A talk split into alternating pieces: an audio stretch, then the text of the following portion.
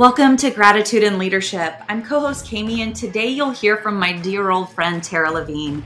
Tara's a self actualization coach, lawyer, philosophical thinker, and founder of Talia's team. Today, she's going to walk us through her journey into personal growth and why she founded her nonprofit organization. You know, leaders are from all walks of life, and we all have a different perspective to share. And Tara is just such a ray of light and positive energy.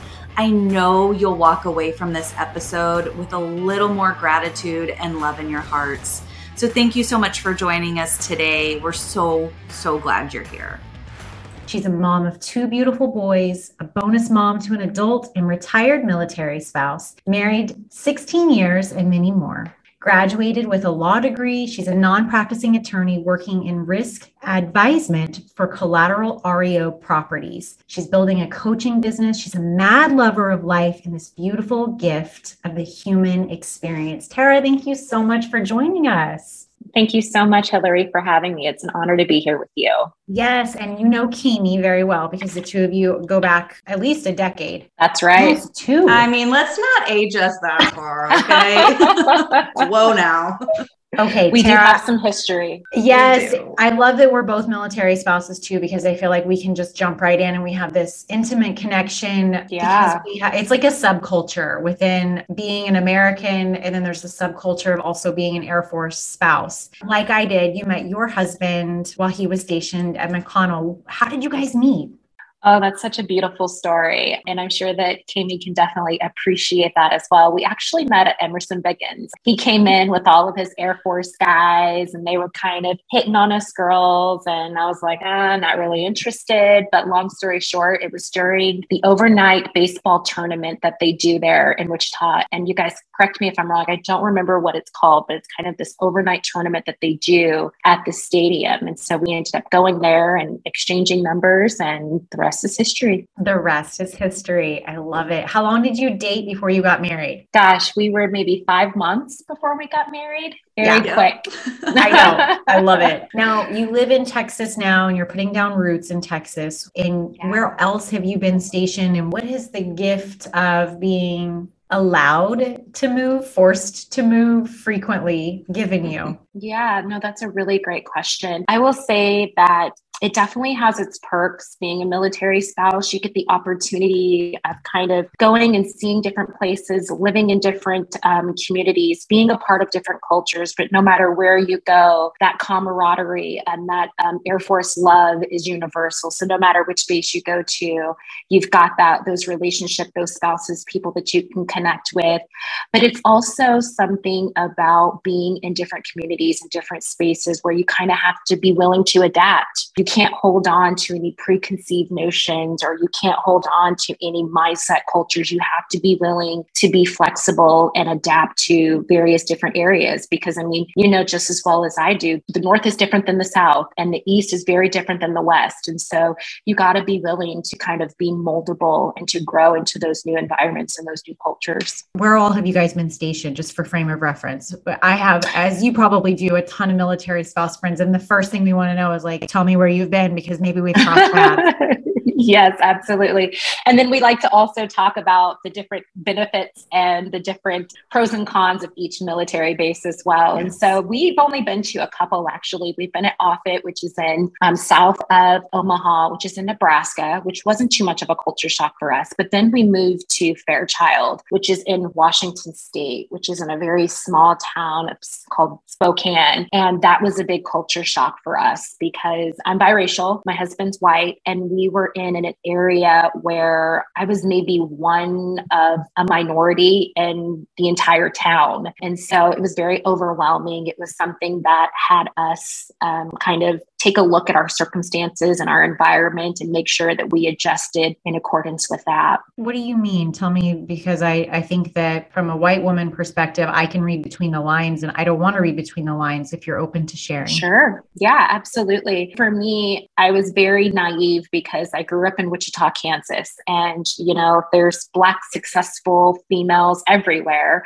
There are minorities in the legal field. And so I was very fortunate of seeing diverse people in all kinds of different professions. I knew that, you know, Black women could be doctors, they could be lawyers, they could be dentists, they could be all kinds of different things. Supreme Court justices, baby. Yes, absolutely. Vice presidents as well. So yes. I, I knew that. And so when I went to Washington in Spokane, I was in this kind of culturally shocked environment because I was often accused of stealing. I was followed in a Hobby Lobby and with my proud Seton Hall Law School shirt on and sweatpants, and I was cu- accused of, of stealing in the store. And I realized in that moment, which was a profound moment for me, is that even though I know that there's diversity and positions of power throughout the United States of America, some people are stuck in a mindset to where people like me don't necessarily exist. And so, therefore, I may be treated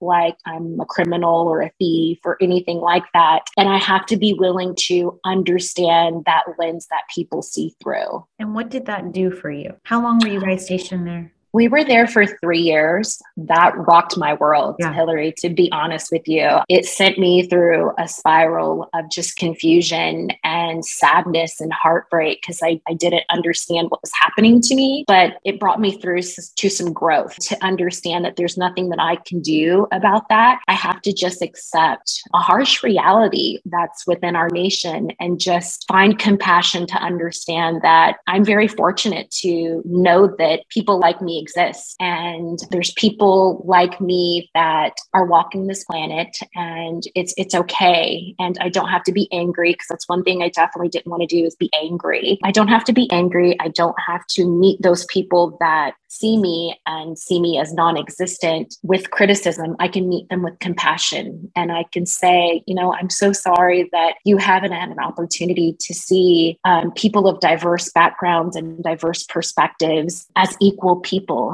as humans. And I really am sorry for you to feel like you have some superiority where you can mistreat people like that. And so it, it was a really eye opening experience for me, but it brought me out in a way that I'm so grateful for. It's so interesting that you grew up in Wichita and, and I didn't grow up in Wichita. I grew up in South Haven and in Wellington, and there's not a lot of diversity in either of those little towns. So, Amy, I don't recall really any racism, but I also don't recall any other people from other cultural backgrounds or different races being part yeah. of my young experience. I remember being a little bit obsessed with the American Girl doll series because I finally got to tap into other cultures. I mean, we lived out in the middle of nowhere. You had to drive 30 minutes to town to get a gallon of milk. People think I'm joking when I say that I grew up in the middle of a field, but I, I really did grow up in the middle of a field. so it's so interesting that you you felt like you had such a diverse or at least a, an accurately represented representative upbringing in Wichita and that you moved to Washington State. And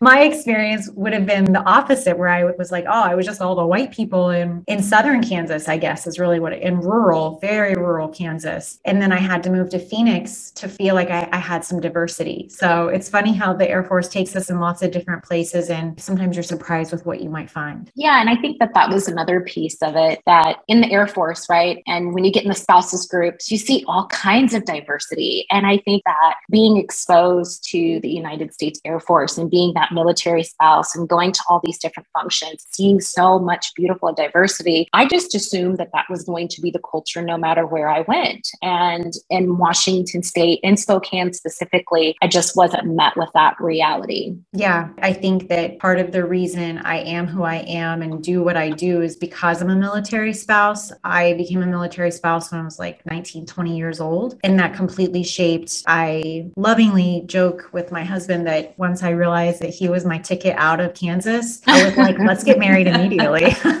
lock this down.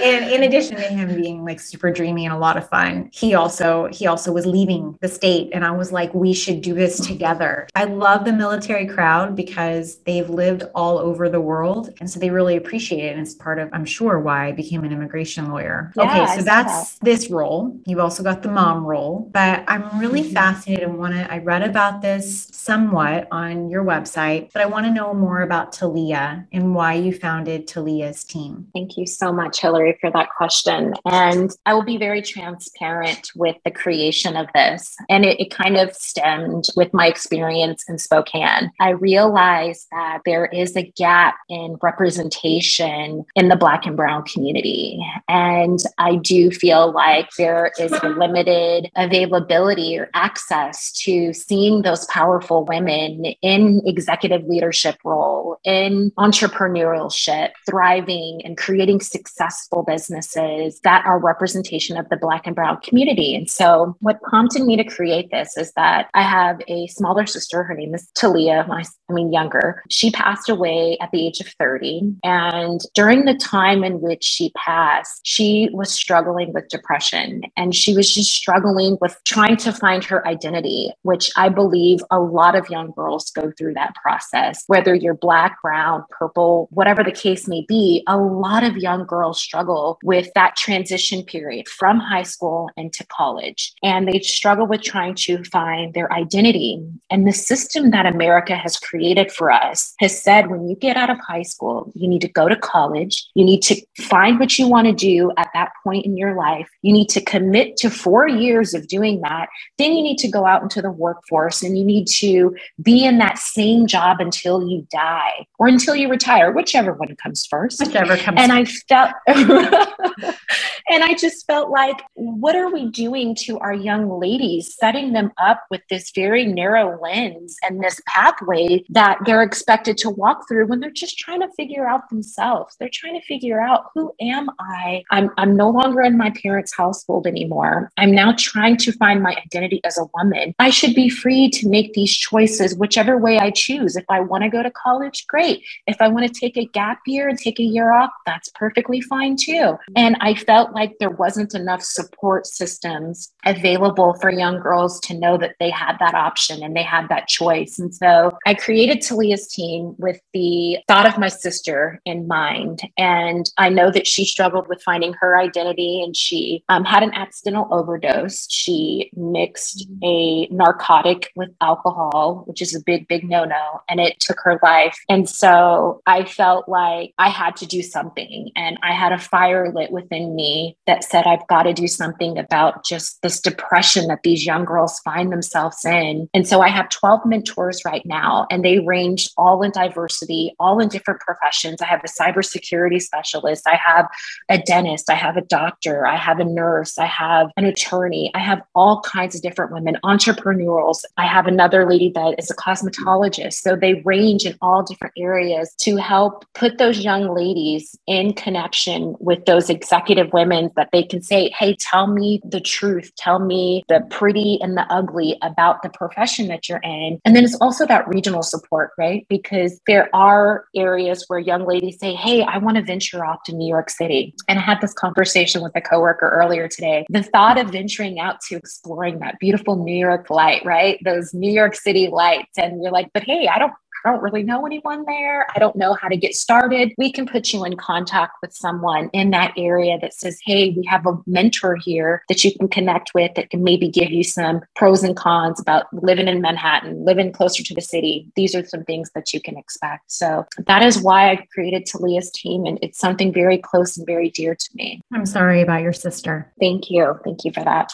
That has to have been one of life's greatest rock bottom moments for you. It definitely was. It taught me the truth about depression. It also taught me that there is suffering going on and recognizing those, you know, mental health signs that people are struggling internally. And just because they wear a smile, and if you knew my sister, she was very bubbly, very outgoing. She always had a smile on her face and she just brushed whatever she was dealing with under the rug. And it helped me to take a pause and say, first, that I need to check in with people on a reoccurring basis. And then also also give them comfort to know it's okay to not be okay. Mm-hmm. We all go through challenges, and I'm here for you, and I love you, and I support you no matter what. Yeah, it's fascinating because, and I've shared this with Kami, and not really, eh, really anybody else, but about a month ago, I was diagnosed with depression, and so much of it started for me to really just the diagnosis alone made so much sense for me because I, like your sister, am an outgoing person on the surface. I don't have anything to be depressed about. Like, how dare I be depressed? How dare mm-hmm. I be unhappy or sad with something that's going on in my life? I have, you know, I am so dang fortunate. And then you start to have that conversation with yourself, and it's very demoralizing to not only feel that way, but then to beat yourself up for feeling that way. But having the diagnosis alone really helped me say, okay, now I understand that it's not a matter of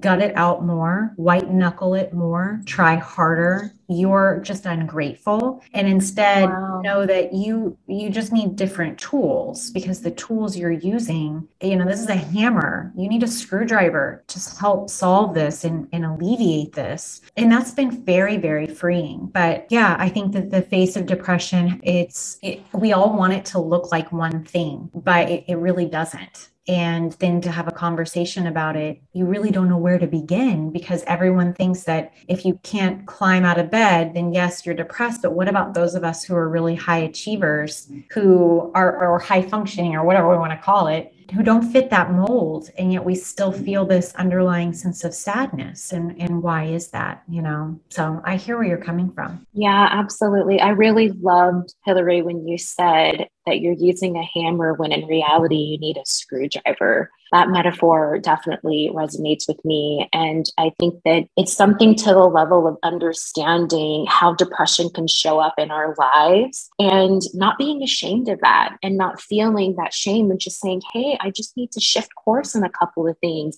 Maybe I need to reassess my tools, and that's okay. But as you know, you know, our community and our society really scrutinizes those kinds of things as something that's wrong with you or something that you should feel shameful about. And in reality, it's just a part of the human experience. Mm-hmm. Yeah, it really is. I feel like the common thread with the work that you do is helping give people permission. You know, so if it's permission to take a gap year or permission to investigate or permission to go do this experience of living in New York or whatever it is, just empowering people to give themselves permission to be yeah, absolutely. And I'm kind of rebellious by nature. So anytime I can shift or provide a different perspective on the systems that have been kind of forced upon us, I'm all about that. I'm all about exploring what's right for you and um, figuring out what that roadmap looks like along the way, right? Like we don't have this manual that's given to us when we get to adulthood or even as parents having raising children we don't get something that says, hey, this is what good looks like. The beauty of that is that we get to create that on our own. And just reminding people that even though we have these society pressures, these systems that have been built and formed for us that are forced upon us, we still have choice at the end of the day to pick out and to select what feels right for us. And I think where people get stuck is feeling like they don't have a choice. Yeah, I think they do. Kami. Yes. What are your thoughts, my dear? Well, as I'm listening to you guys both describe your personal connections to depression, I actually felt very grateful because I have not had any personal connections. Well, I take that back. I had one, but it was a medication induced it was a side effect of a medication I was taking. So I do feel like I have a, a, tiny bit of of what somebody might be going through. So I guess just a lot of gratitude for the way that my chemicals are balanced. I guess is a, is a way to put it. for sure, for sure. Tara, what are ways that people can get involved in supporting your organization and be either becoming a mentor or you know what does a commitment look like? Tell me more about what the process and the match and all of that process looks like. Yeah thank you so much hillary for that question. So a really good question. What we are doing right now is you can go to the website, which is talias.team. And there's a it is a short link, I believe it's what it's called. They changed the terminology and technology on me all the time. But um, I believe it's just Talia's team and your URL. Type that up, and the page will pull right up. Um, and then you can request to be a mentor or a mentee. And what that process looks like is if you want to be a mentor, there are some background work that needs to be done. So we do require our mentors to go through a criminal background check. And so we do require that for them just to make sure that we're putting our mentees in the right hands with the right And so there is there is that requirement. Other than that, it's just your time commitment. And generally speaking, when we get a mentor that's interested based off of either a, your industry and the field work that you're doing, or B, your location. That's how we match our mentors with our excuse me, our mentees with our mentors, and we put them in connection with each other just based off of that that field work and that and that background that's collected. And then from there, it's up to the mentee and the mentors. What I have found in my research with kind of setting up this organization is the needs could vary. The mentee could really need someone. Hey, I, I'm, I'm interested in exploring college options. We do have a college professor that is a mentor on our roster, and I just need some help filling out the college application process. I'm scared, I'm nervous, I need to know what my resources are. And so we put them in contact. And as you know, the application process for college is somewhat of a condensed time. So they may find that their relationship is only helpful during that application process. And from there, the mentee feels supported by the mentor, and then maybe they cease that relationship. Other things may be more long going. And we may find that a mentee really needs some support with the college choice that they've made. Maybe they decide they want to be a nurse, or maybe they decide they want to be a doctor. They need someone to hold their hand through that process. And then it also may just be life circumstances. After speaking with some of the mentees, they just a lot of them struggled going through the pandemic and a lot of them found themselves in very stressful situations because they just didn't have a desire to go to school and they felt like that they want to just completely drop out because they're used to that classroom setting and here they're being forced to do everything online and they can't get out of bed and they're struggling. And so trying to put them in contact with someone that's going to say hey remember this is your objective here. This is your goal. We got to get you through to graduation. Like remember you're this this much closer. Let's not let this pandemic alter your course.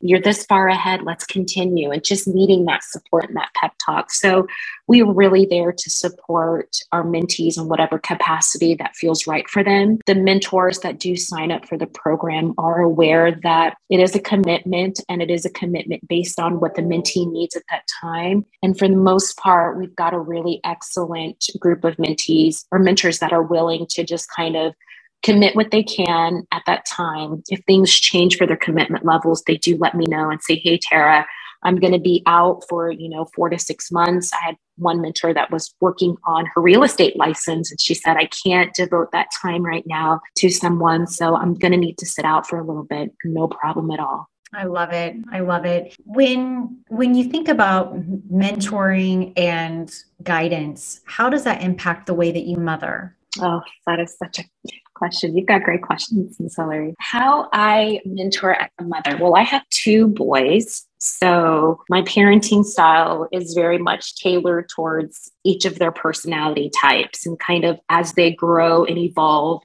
into young boys, into young men, I have to evolve and grow with them because how I parent them as small children may not be the same type of parenting that they need as they become older young men. My 12 year old just recently turned 12. He was 11 as of July 5th. He is interested in freedom and he feels like he needs his freedom. And so, as a parent, you know, we definitely want to support that. And I think that where my desire for that kind of support is definitely derived from the mentorship program that that I have founded with Talia's team. But I say, okay, you're ready for some freedom all right, what does this freedom look like for you? Does this freedom look like you get to stay up until 10 o'clock during the summer? Or, or, what does this freedom look like? Explain this to me.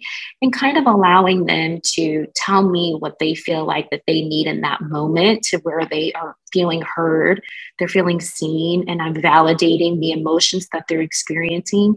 And let's see what we can do to help make sure that you have that support. Um, one thing I've noticed also from the mentees is that when they turn 18, they're like, whoa, I'm free. Now I'm going to go and I'm just going to live this life. So, We've all felt it, right? right? We've all been there. That's right. It's Some like, of those decisions you can't take back either. I know. And you don't want anyone to know either. It's like secret going to the grave. yes. Thank God social media was not a thing. Right. Imagine. We might be dating myself here, but I'm very thankful for that. yeah. MySpace was even like after I was married. right. Too bad Facebook doesn't let you put songs on your profile because that was the thing with MySpace. It would really, it would be really a throwback for sure. Colbie Caillat's "Bubbly" was like my song. That is a great song. It'd be my song too. Yeah. so um, I was just. I was just saying, like, for when you're 18, you know, I, and I've learned from my mentors and my mentees that when we turn 18, we kind of we want that freedom. So we go wild and we're just like, yes, finally, I get to do what I want. I get to come and go as I please. I'm an adult now. And so I'm trying to give my children just a little dosage of that freedom. So by the time they hit 18, they're not craving it, right? They're not in this desperate need of all this freedom because, you know, growing up, they were in such strict household or you know they did everything that mom and dad told them so i kind of take these little dosage that i've learned throughout working with the mentors and apply them to kind of how i parent yeah i love it when you live in an america where it's so dangerous to be a black man how does that shape the way that you know you exist? Because i can imagine right now your your boys are with you all the time but soon they're going to be out with their friends driving around and you know you've experienced being followed in a hobby lobby. How does that shape the way you live now and raise your kids for when they're out doing their thing as young boys and young men yeah i think that I'm not more so worried about the way that they look because I'm biracial. My husband's white. So they are these beautiful golden boys. And so I'm not so much concerned. And I'm so grateful that I, it's not something that I have to stay up at night thinking about. But I do get concerned from the perspective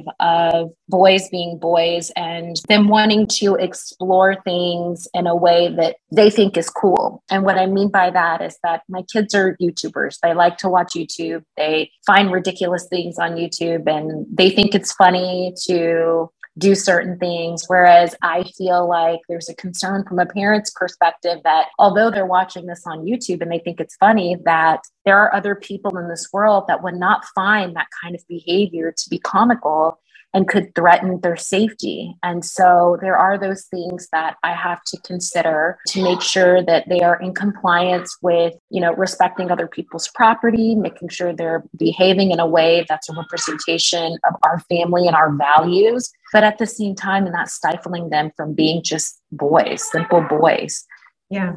And so yeah. that's something that I feel like I definitely have to pay attention to. Like with the the shooting in Texas, the school shooting here in Texas recently, that was a tough conversation to have to have and explain to my kids as well because they they love guns. They have toy Nerf guns everywhere. My oldest son is brilliant when it comes to just understanding weapons like that, guns. He knows every single facet, every everything about guns. And so, and it's always been something he's been interested in ever since he was a small child. And so, with that being said, I have to have that conversation with him about why he can't walk outside uh, with his airsoft gun and, you know, pretend that he's, you know, shooting because it involves his safety now. Like, society is on high alert with things like that. And yeah. we can't have you walking around doing things like that. And he's just a child. Like, he doesn't, he's like, what do you mean? I, it's just an airsoft gun. And I'm like, well, honey, we, we got to understand the world. And mm-hmm. absolutely. Mm-hmm. So those are kind of some of the conversations that, that I have with him and with them in regards to just the society and growing up now. Yeah, absolutely. I know that I can hear the wisdom coming through. Tell me about your experience going through the Fielding Graduate University where you got your evidence based coaching certification. Yeah, thank you.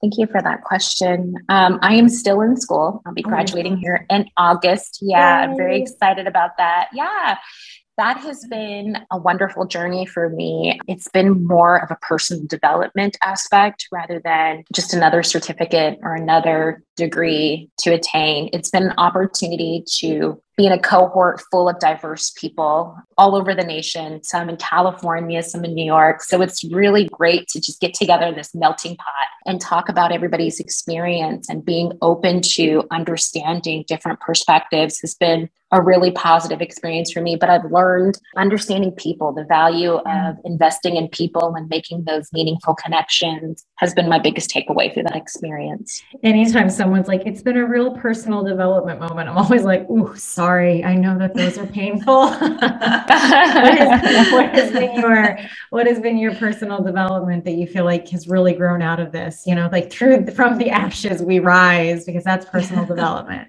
Yeah, absolutely. No, it's been definitely one of those things where I've had to sit back and reflect sometimes and say, hmm, you know, am I attached to an outcome in this scenario or am I offended by something that someone says? Because we've had, you know, heated conversation about race, about, you know, women's rights, about, you know, the Roe v. Wade overturn, and people have very conservative views. And so I have had to stop myself and say, hey, it's okay for them to view that way. And it's okay for them to have that opinion. It doesn't necessarily mean I have to think badly of them or to perceive them in any way. They are who they are. And some people are incredibly conservative, and that's okay. And it doesn't have to make sense to me because originally I would sit there and I'd be like, that is a horrible person. Why do they think that the government has a right to women's choices? I, I just can't believe that they think that way. And so it's been a mind opening experience for me because I'm like, hey, now I'm like, it's okay. Like people are going to think whatever they want to think. And it's not up to me to uh, label or decide one way or the other. And that keeps me sane. one of our one of our uh, guests on the podcast is Abby Medcalf, and she's a she's also my marriage counselor, and she's awesome. And she describes it as you can see the tiger, you can see the thing, but you don't have to fix the tiger. You don't have to fix it. So, in really, it's just what you described at the beginning of our conversation, which was, you know, really having compassion for people. And mm-hmm. when we have empathy or compassion for people, it's not that we think that they're right or wrong. We just see them and that they have feelings about this. So we can see the tiger, but we don't have to fix the tiger. And that really is a much happier place of existing than I think what law school definitely taught me, probably taught you too, mm-hmm. which yeah. is to find a position and defend it at any price, which is not so fun when you're, you know, in a in a relationship. Absolutely. And I've had to, Hillary, completely retra- retrain my mindset because that is exactly the way that I have always been trained to find a position, defend your position, poke holes in their argument, identify factually why they're completely inaccurate, and you hang on to that until you know you get an outcome until the judge decides. Yeah.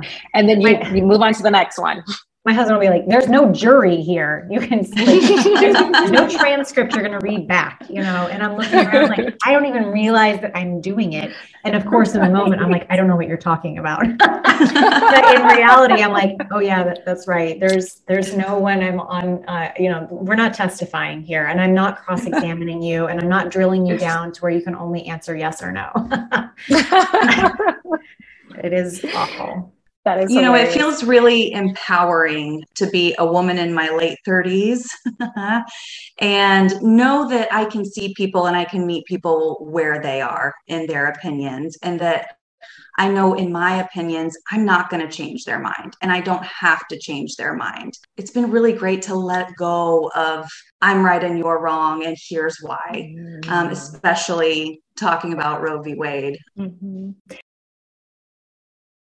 Yeah, yeah I love thing about Roe v. Wade is I don't think there's a right or wrong. And the same with immigration. Like I, I often, and I mean, I definitely, whew, I realize I'm like, oh, I'm opening this door. The thing that makes any issue complicated is there's so much validity to both perspectives or all perspectives. And when people talk about undocumented immigrants in the United States and border security and all of these things, and like having a country that follows the rule of law and not wanting to grant amnesty to the 11 million undocumented or illegal immigrants, I never use that word, but other people do, you know, you can see where they're coming coming from. And it's like yeah do you really want to do you really want to write a blank check? Well we had this law. Nobody nobody really followed it. So what are we going to do now other than just to forgive it? And what it gets down to for me is and i think this is like a malcolm gladwell thing what it gets down to for me is like we cannot paint with such a broad brush that we talk in numbers. We have to talk in terms of actual humans. And mm-hmm. when we talk about each individual human, that's where, for me, we just the rubber meets the road and humanity is restored. And when I look at my clients and I'm like, yeah, they entered the country, I don't I mean, they had their reasons, but at the end of the day, like I look at their kids and the lives they've built, and I think about this one family. And if I think about, wow, what would it be like to grant amnesty for this one family rather than looking at it like, you know, 11 million families, it's a lot easier for me to digest and say, what is the America that, you know, my family has spent its its legacy building and defending? What is that uh, America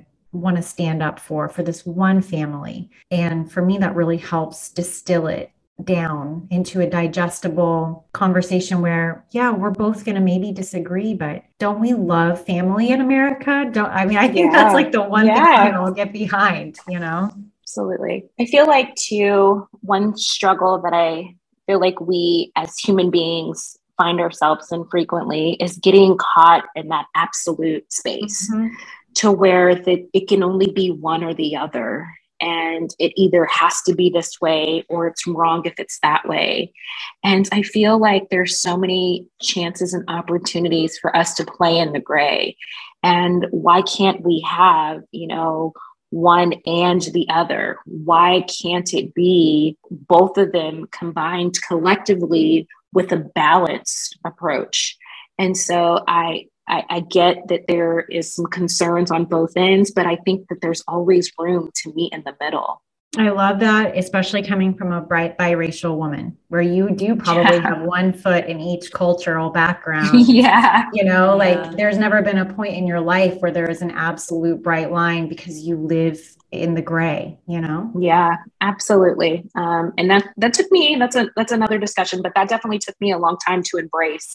There for a while, I felt very unfortunate to be biracial. I felt like I should have just been one color rather than being both and that was an identity struggle for me. But now yeah it's it's it's like my motto i encourage everyone to come come play in the middle with me. Let's all yeah. live in the gray. And there's opportunity for both. And i feel like when people are so attached to one side or the other they fail to see the value and benefit of the other side. And when you take all the good from both sides that creates the beautiful balance and there's opportunity for both of those to coexist and it's just a dangerous place to think in, in absolutes mm-hmm. hillary clinton's aide and i can't remember her name off the top of my head but i've been wanting to read her book it's both and instead of either or and she's like living in a world where I'm it's both of these things, not either of these things. And it's yeah. this and this, not this or that. And really encouraging kind of the same um, narrative that we're talking about right now, which is playing in the gray. Yeah, absolutely. It's it's a great place to be in, and it offers so much freedom. Freedom is my word. It's funny that it's your son's word too, but freedom is like my my word for my life. I even got it on my license plate. Like it's it's is my thing, um, and it's what I. Is George is George Michael's song to your theme song? No, I don't even know which song you're talking about, but now I need to go listen to it. Yeah, that's Freedom, Tara. George Michael. Oh, yes, I do have a song. Yes, the um, the Aretha Franklin "Freedom" is is more my jam. I don't know if that's like I just having grown up on that era of music. I think, but I think that freedom is something that is constantly expanding. Like we hit a new level of freedom, and then we see that there's all these other what what are maybe like mirrors. We thought they were mirrors, but they're just more doors to the next level of freedom. And so much of that is unlocking what's within us. And so I, I love that freedom is something that's coursing through your veins. It must be like, I feel like we need to chant USA, USA. but, uh, but I'm so grateful to meet you, to know you. I'm so glad that you're in Texas where you're getting to share this share you with the great state of Texas. And I look forward to connecting with you someday when I'm down there, or we all maybe when next time we're all in Wichita, we should go over to Emerson. that sounds like a beautiful plan. I love it. Thank you so much for joining us. I hope you have a wonderful rest of your day, and we'll be sure to post all of the links that we talked about in the show notes. Thank you again, Tara. Thank Thanks, you so Tara. much for having me. I appreciate it. Thank you, ladies. Wow, another great episode showing us that the way we view our past and existing experiences impacts the way we view our future and how we're living our lives and showing up. And it's just every single time it kind of blows my mind. Kami and I are on a mission to help spread this message of gratitude for the good times and the bad because they help us grow into greater leaders we would love for you to join with us in serving that mission by sending a text. If you could, send a text to one friend right now and say, I think that you might enjoy this episode.